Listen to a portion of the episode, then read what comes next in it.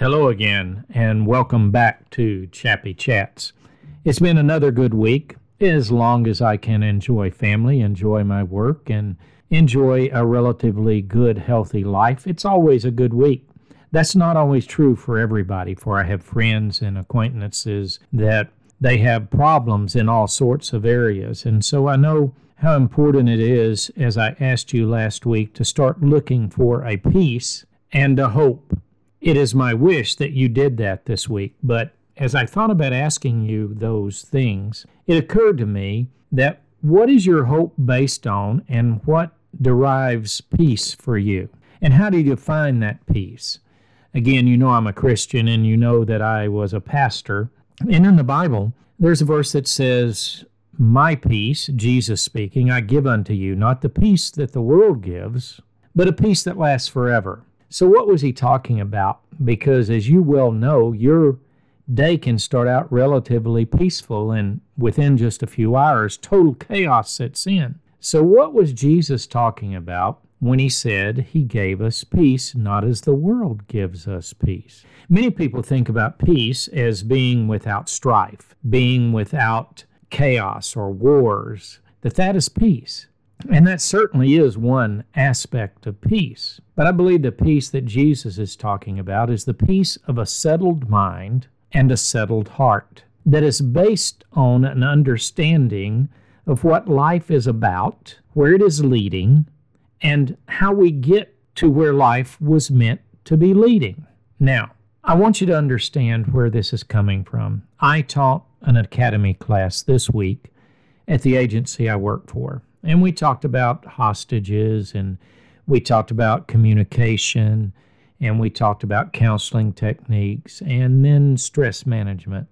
But in all of these conversations, and part of it, we got off on some rather spiritual ideas. And so I want you to understand that's where I'm coming from. And that really got me thinking this week after having asked you last week to find peace and hope. So let's put it this way I want to go to the 23rd Psalm and I want to look at some things and look at it in a different way. Many people have looked at it in many different ways, but I want to look at it in a little different way. All of us need a direction to our life. All of us need a philosophy, a plan, some truths that go beyond ourselves. Now, I know that's not very popular today because basically we've elevated the self to the top of the heap. And whatever the self desires or wants or thinks is reality. And sadly to say, that is not the truth. So, what do I mean by finding a hope, finding a plan, a direction? Well, using the 23rd Psalm, I could say, What is your shepherd? Now, what was the job of a shepherd? The job of a shepherd was not to drive people somewhere or to force them somewhere like a sheep herder would, but a shepherd, yes, would carry a crook and a staff and a rod, and they would direct the sheep. But they did it from the front and sometimes from the side and maybe even sometimes from the back, but they would shepherd them into where they needed to be. And so, what shepherds you in your life? What directs you to where you need to be and to where you're going? Do you even have a basis to where you're going? You see, if you don't know where you're going, how will you ever get there? And if you don't have a roadmap or a direction or a basis for the path you're taking, how will you ever get there? And so when I thought of the 23rd Psalm, I thought about the first thing is most of us never get where we're going because we never take time to rest. We never take time to collect our thoughts, to take a deep breath, and to just begin again. And that's very much needed. And that's the very first thing that's said in the 23rd Psalm that he makes us to lie down in green pastures or in lush meadows, as one translation puts it and he leads us beside the still waters. Why is that uh, so important? Well, you know, we as human beings, whether you believe in the Bible or not, this is a good illustration. And that's one thing I told my students this week. You don't have to believe in God, you don't have to accept Jesus Christ as your Lord and Savior to benefit from the principles in the Bible because the principles work whether you believe in a God or His Son or believe that you need to be saved or any of that.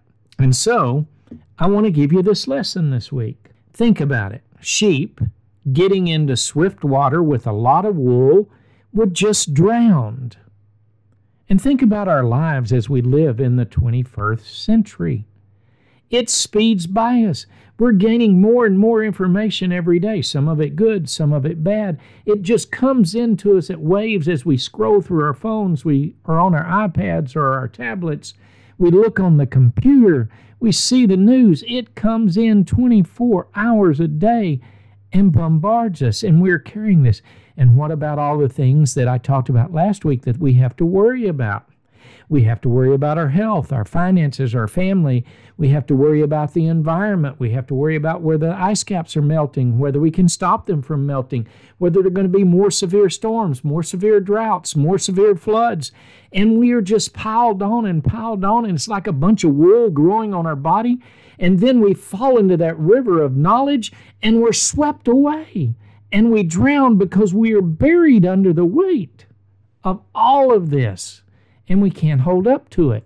So there is a great need for a time to rest today, to step back and just enjoy the green, lush meadows of nothingness. Now, we can't stay there. We can't just be like a sluggard, as the Bible says, or in Proverbs where it says a little folding of the hands and a little waiting, and we come to ruin. But there is a time when we need to just step back and rest and just contemplate that slowness coming by us, not being in a rush to get somewhere. That's the first thing I want to share. The next thing I want to share is that you've heard me talk about before the fact that death is going to come when it comes, as Shakespeare said. And there's nothing we can do about it, but what we can do is enjoy the time now. And how do we do that?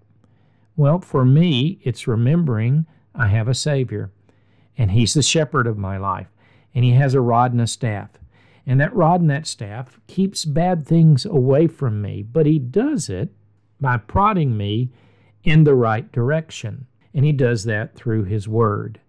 Now, I listen to a podcast, and it's about Stoicism, and this guy allows the Stoics to direct his path his path about being angry, his path about how he sees the world, his path about how he deals with his family. And what I'm just trying to say to you here is do you have a path? How are you ever going to find hope or peace, again, if you don't have a path?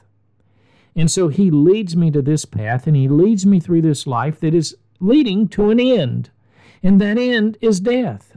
But what's going to happen in between? How protected am I going to be? How am I going to guard my emotions and guard my mind, except that I have a shepherd whose direction, and in my case, that direction comes from the Word, and the gentleman I talked about, so that direction comes from Stoicism.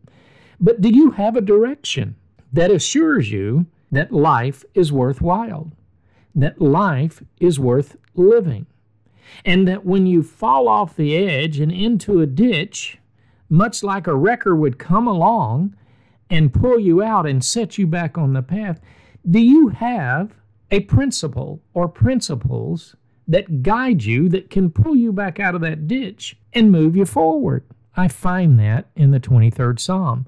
As I'm walking through this death valley, this time of moving towards my end, I can either fall off and waller in misery and despair and agony, as Hee Haw used to say, or I can rejoice at the journey. I can rejoice at all the good things that happen and realize that bad things happen to everyone. And when those bad things happen, I don't have to stay in the ditch. I have the tools, I have that wrecker that will winch me back out of that ditch and move me forward. Do you have that in your life? Another thing in the 23rd Psalm that I find, and I'd like to leave you with this one, is he says he prepares a table for us in the presence of our enemies. You know, there are a lot of things out there, and maybe even a lot of people in some people's case, that want to hurt us and to cause us harm. But here's the thing if you have a principle, a guiding principle that teaches you about life, then you have a prepared table before you. You have answers before the questions come. You have the ability to know what those traps are, what those weeds are, because you see, as has been explained to me, a shepherd, a true shepherd, would go out and prepare the field. He would prepare it and take all the weeds and the noxious grasses out of that field so that when the sheep went out to eat, there was nothing there for them to eat that would harm their life. It was a prepared table. And again, for me, my table has been prepared by Jesus. Maybe yours, it's by the ancient philosophers or the Stoics or Buddha, but mine is by Jesus.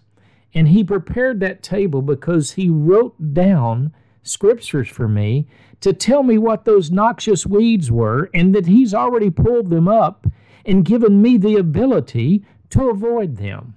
So, as you further seek peace and hope in your life, I know that you need to find a philosophy that will direct you, something that will speak to your spirit.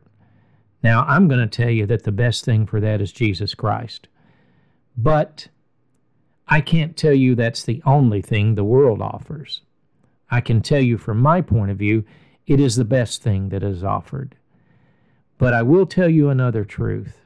As I told my students this week when we talked about stress management, if you have a hope and you have peace and you have a direction and you bring it into your spiritual life of who you are and you practice those spiritual tenets, no matter what they are, we know through modern research, you'll have a happier life. You'll respond better to disasters. You will respond better to illness. You will come overcome illness better. You will recover from surgery better. And again, in general, you'll have a happier and longer life. So I hope this coming week that you, if you haven't found that hope or peace, that you will realize that it comes from developing a philosophy of life that is based in solid principles. I offer up Jesus to you as the most solid principle in the world. But if you don't want to pursue him, at least pursue something that gives you an anchor so that you can have that hope and peace. Blessing, protection, and favor as you go through your next week. Until we meet again.